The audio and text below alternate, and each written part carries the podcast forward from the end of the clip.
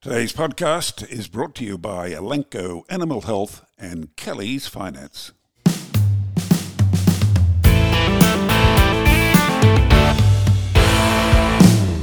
Hello, I'm Kerry Lonergan. Welcome to the Weekly Grill. A new record was set in Australia's beef industry recently.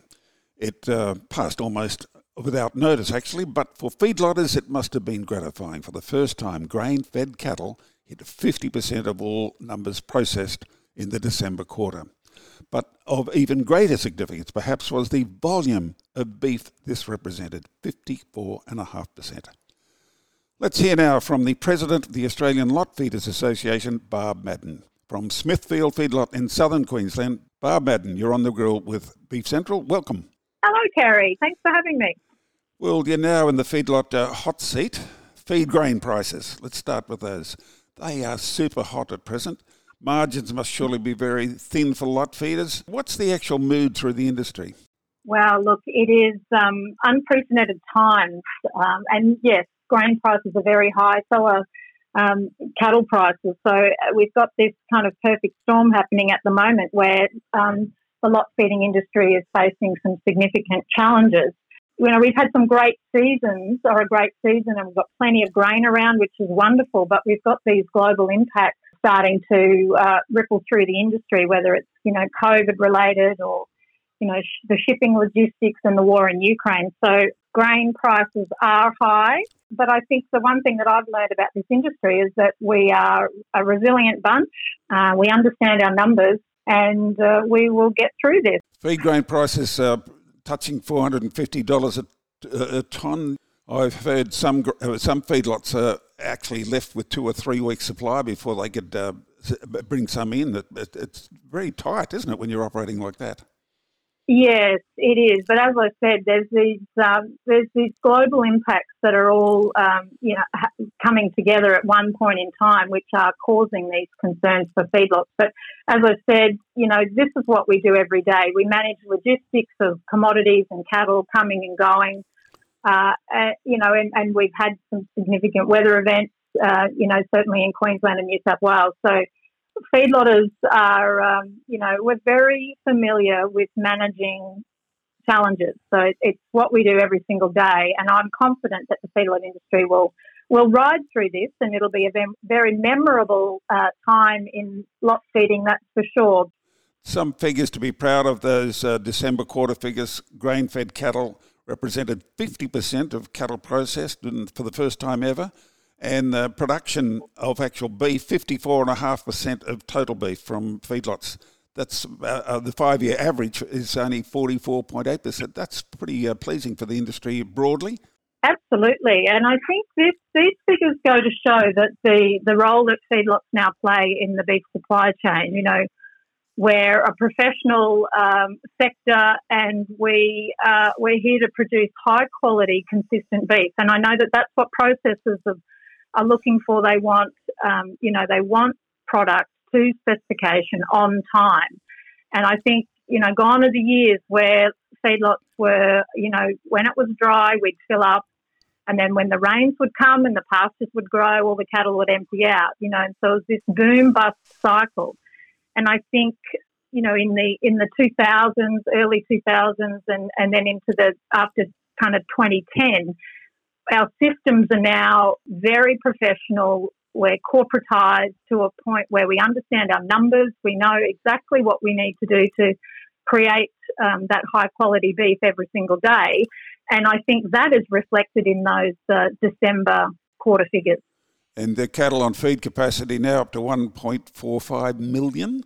And carcass weights are a new record high, 343 kilograms. That's terrific stuff. It sure is, and it all works towards you know providing this high quality beef to our international markets. Like the demand is still there. They want safe, high quality, nutritious beef to feed their families right around the world. So I think this is exactly why uh, the feedlot industry is here, and we're here to stay. And, and and I think it's about this division and specialisation of our sectors. So we've got the rangelands guys who are good at growing their pastures, good at managing those breeding and growing out operations and then we've got the feedlot sector, which are good at finishing them to a point, um, you know, in a shorter amount of time And then you've got the processors who, you know, fundamentally turn an animal into 100 products going to 100 different countries. So each section across the supply chain is sophisticated, and, uh, you know, feedlots are just a part of that supply chain now.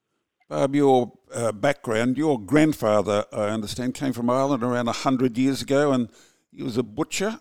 How did the cattle business emerge out of what your grandfather did? He did actually. He emigrated from Ireland in 1922. He was 16 years old and he moved to this Proston area. So I'm currently sitting here in Proston looking out my window over at the feedlot. And um, my grandfather, as a 16 year old, obviously took a shine to cattle and farming. And then by 1928, he actually opened his first butcher shop.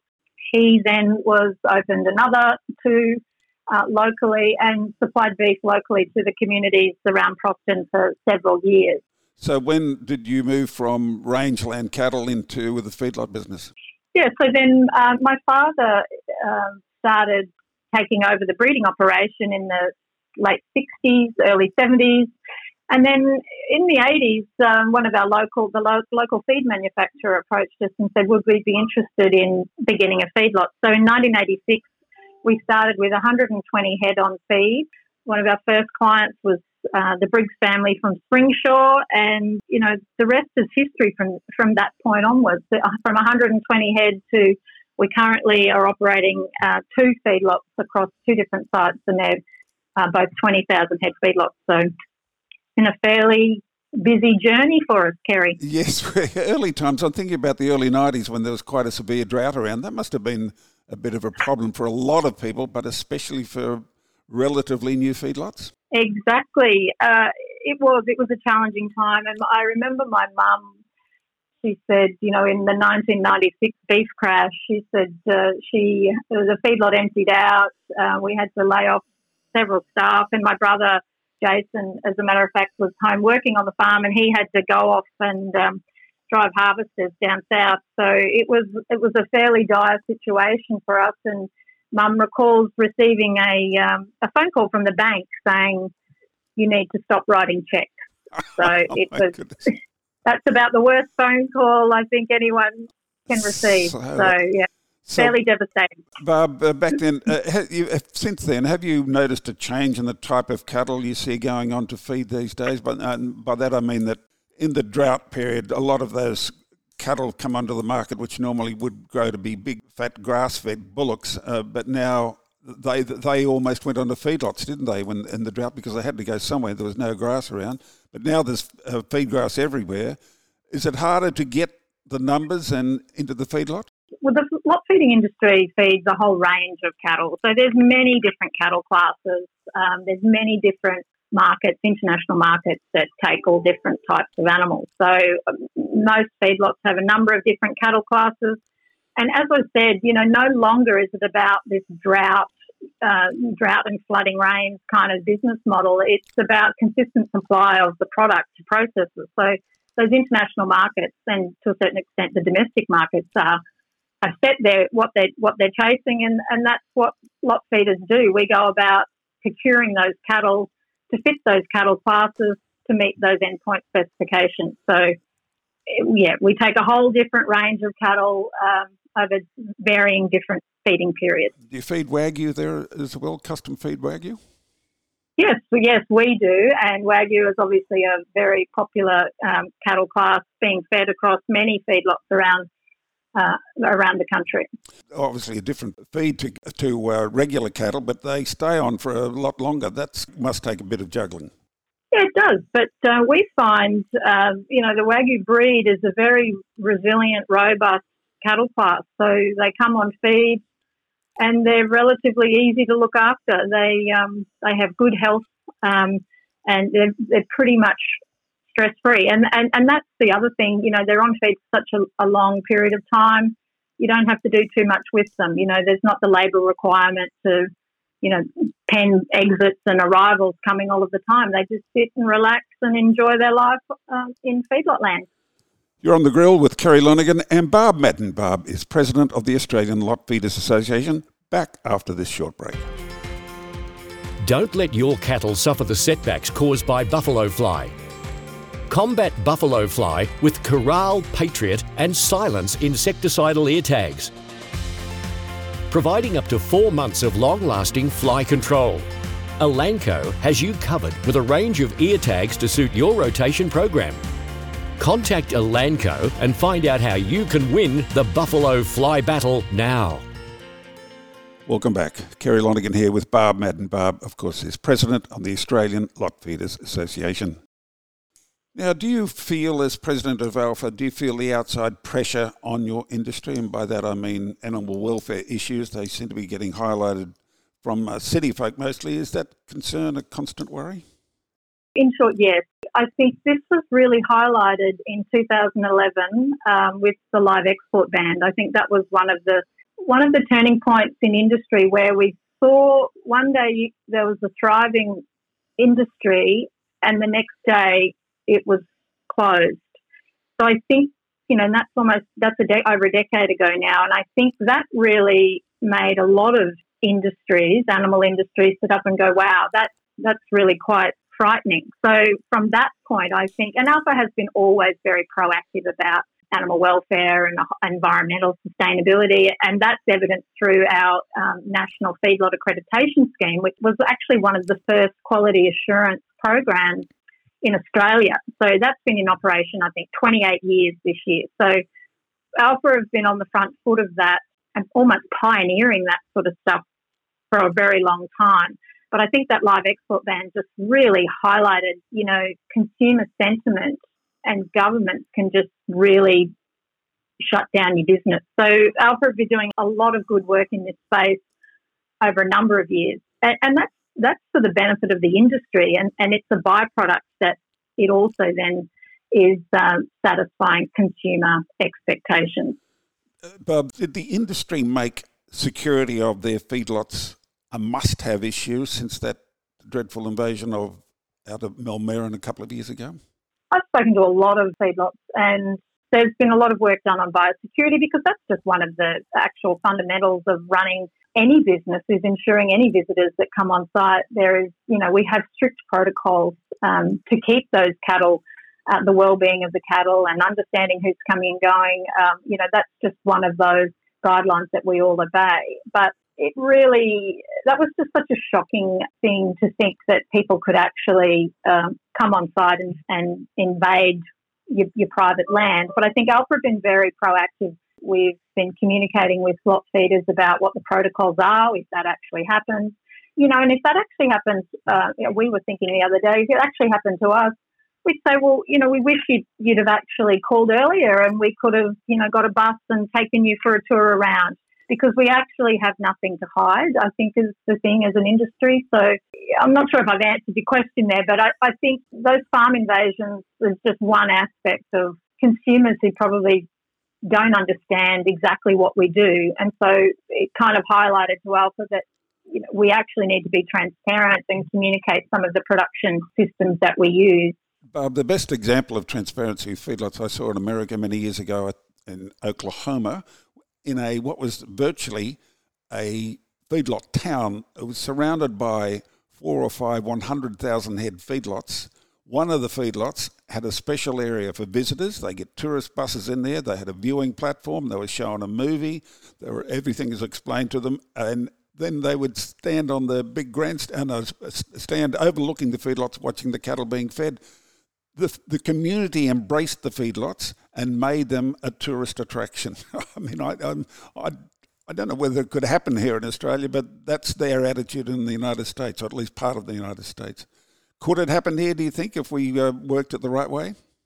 Well, I think, you know, we're actually working on that um, in um, one of the committees that ALFA has is, is how do we increase these industry tours not only for curious consumers, but also engaging with the youth, young people, you know, giving them opportunities to come on on site and actually gain a real understanding with, with the work that we do and why we do it.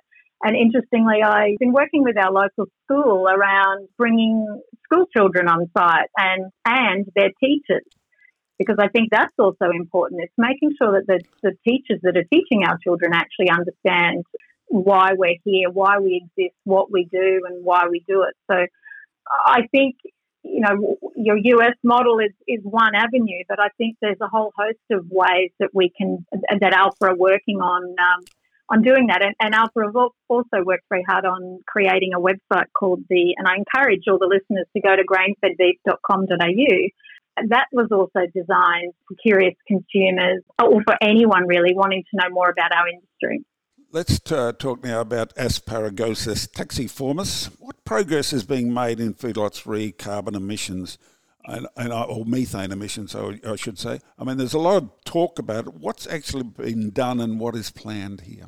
I'll start at a high level there. Uh, you know, ALFA have been very proactive about supporting MLA in their um, carbon neutral by 2030 mission. And, you know, since 2005, the red meat industry has halved, greater than halved our greenhouse gas emissions, you know, through, you know, improved land and herd management practices. So we're already uh, starting off on a really positive front there when it comes to what ALFA are doing in that space, I mean, remembering that we are, you know, we are the specialised section within the beef supply chain where we can produce, we can finish an animal in a shorter period of time, creating greater sustainability for you know pasture management and and you know the resources being used in the feedlot. So that's an efficient way of using you know improving sustainability. And then of course we've got all of this new R&D that's being uh, researched. And, and this was something that ALFA identified,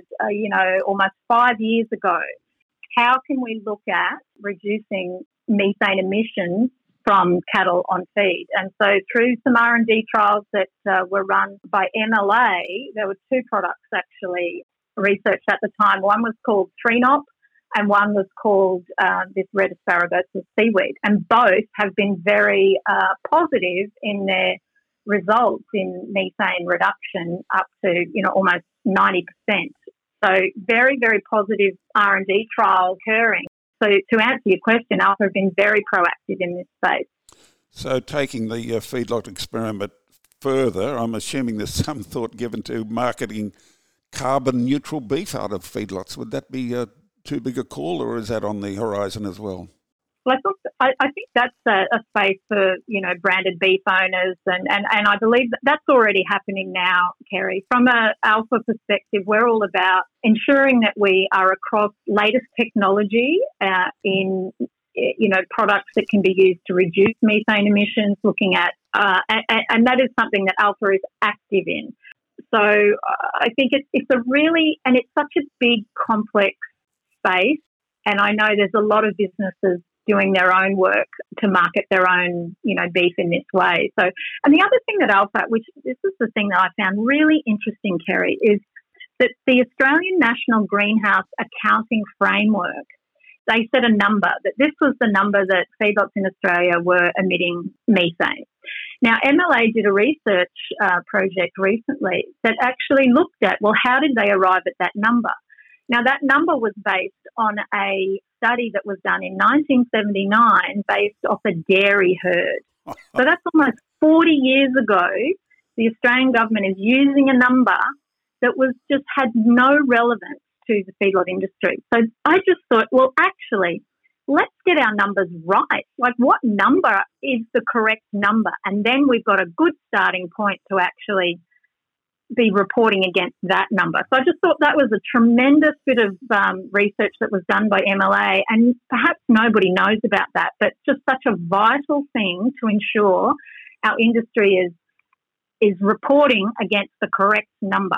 So you've been getting the cuts over some some numbers written 43 years ago. I can't, I can't believe that. It's astounding. It's astonishing, isn't it?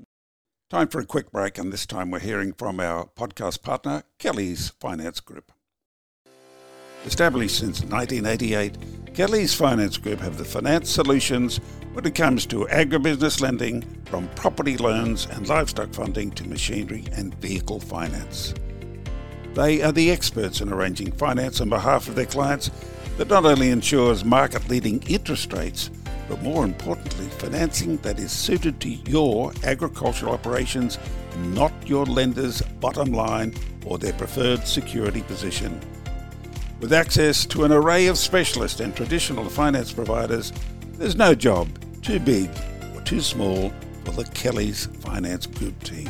Contact Kelly's Finance Group today for an independent and confidential discussion on how we can add value to your business moving forward. Welcome back. Barb, you, that, perhaps that's on the agenda for BeefX, which I will give you the chance to give a plug now. It's on in uh, mid October in Brisbane. Oh, it is. And we're very excited after, what, two and a half years of being locked down and not being able to do anything and everything's been converted to online or, or, or cancelled. So many events cancelled. Um, BeefX is, is on and we're super excited. We're drafting the program now and yeah, it's going to be fabulous. And I, I genuinely love our conferences because the lot feeding community is a real it, we're very close knit, and I, I, liken it to a community. It's it's almost like a family. You, you, we all come together, and there's a lot of people who've been in the industry for a very long time, and it's like catching up with old friends and family. So it's just a wonderful community that ALFA has created over a number of years, and BeefX is our you know gala event so you'll have to come, Kerry. I'll get you a personalised invitation. Thank you, thank you, Barbara. A reminder that's on the ALFA website. Full details. It's on in. Uh, I think 18th of October from memory starts at uh, the Brisbane uh, Showgrounds and uh, yes. full, full, details on your website. Now, Barbara, can't let you go without asking you about your unusual hobby. You and both you and your husband got into running marathons. How in the heavens did that start when you're out in the bush like that? Oh, well, um, it started with my husband turning 50, and I thought, what do you get your husband after so many years? Uh, what what do you get for someone turning 50? I wanted something pretty fast, you know, pretty special. And my cousin said, well, you should buy him a ticket to the New York Marathon. And I, I said, don't be ridiculous. You know, that's just so crazy. And, and my cousin Tom said, oh, you should do it too. And I, anyway, over the next three weeks, Tom basically convinced Don and I, or myself, to buy Don a ticket to the New York Marathon, and um, we set about training. And I mean, I'm not a runner. Don had done a couple of, you know, half marathons before, so I'm literally googling how to run a marathon in 12 weeks.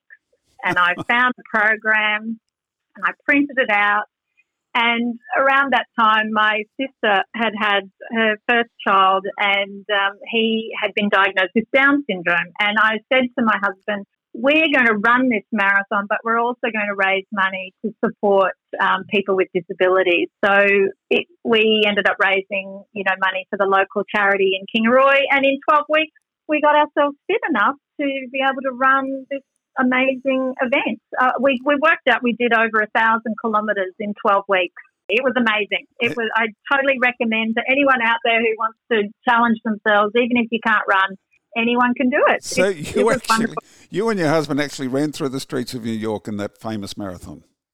We did. We ran through the five boroughs of New York. Yes. We started on uh, Staten Island, and you weave your way through, and it was it was amazing. You you watch all these movies over your lifetime, and you're running past you know all of these famous buildings, and uh, it was certainly a different uh, track to the one that we were had done all of our training on.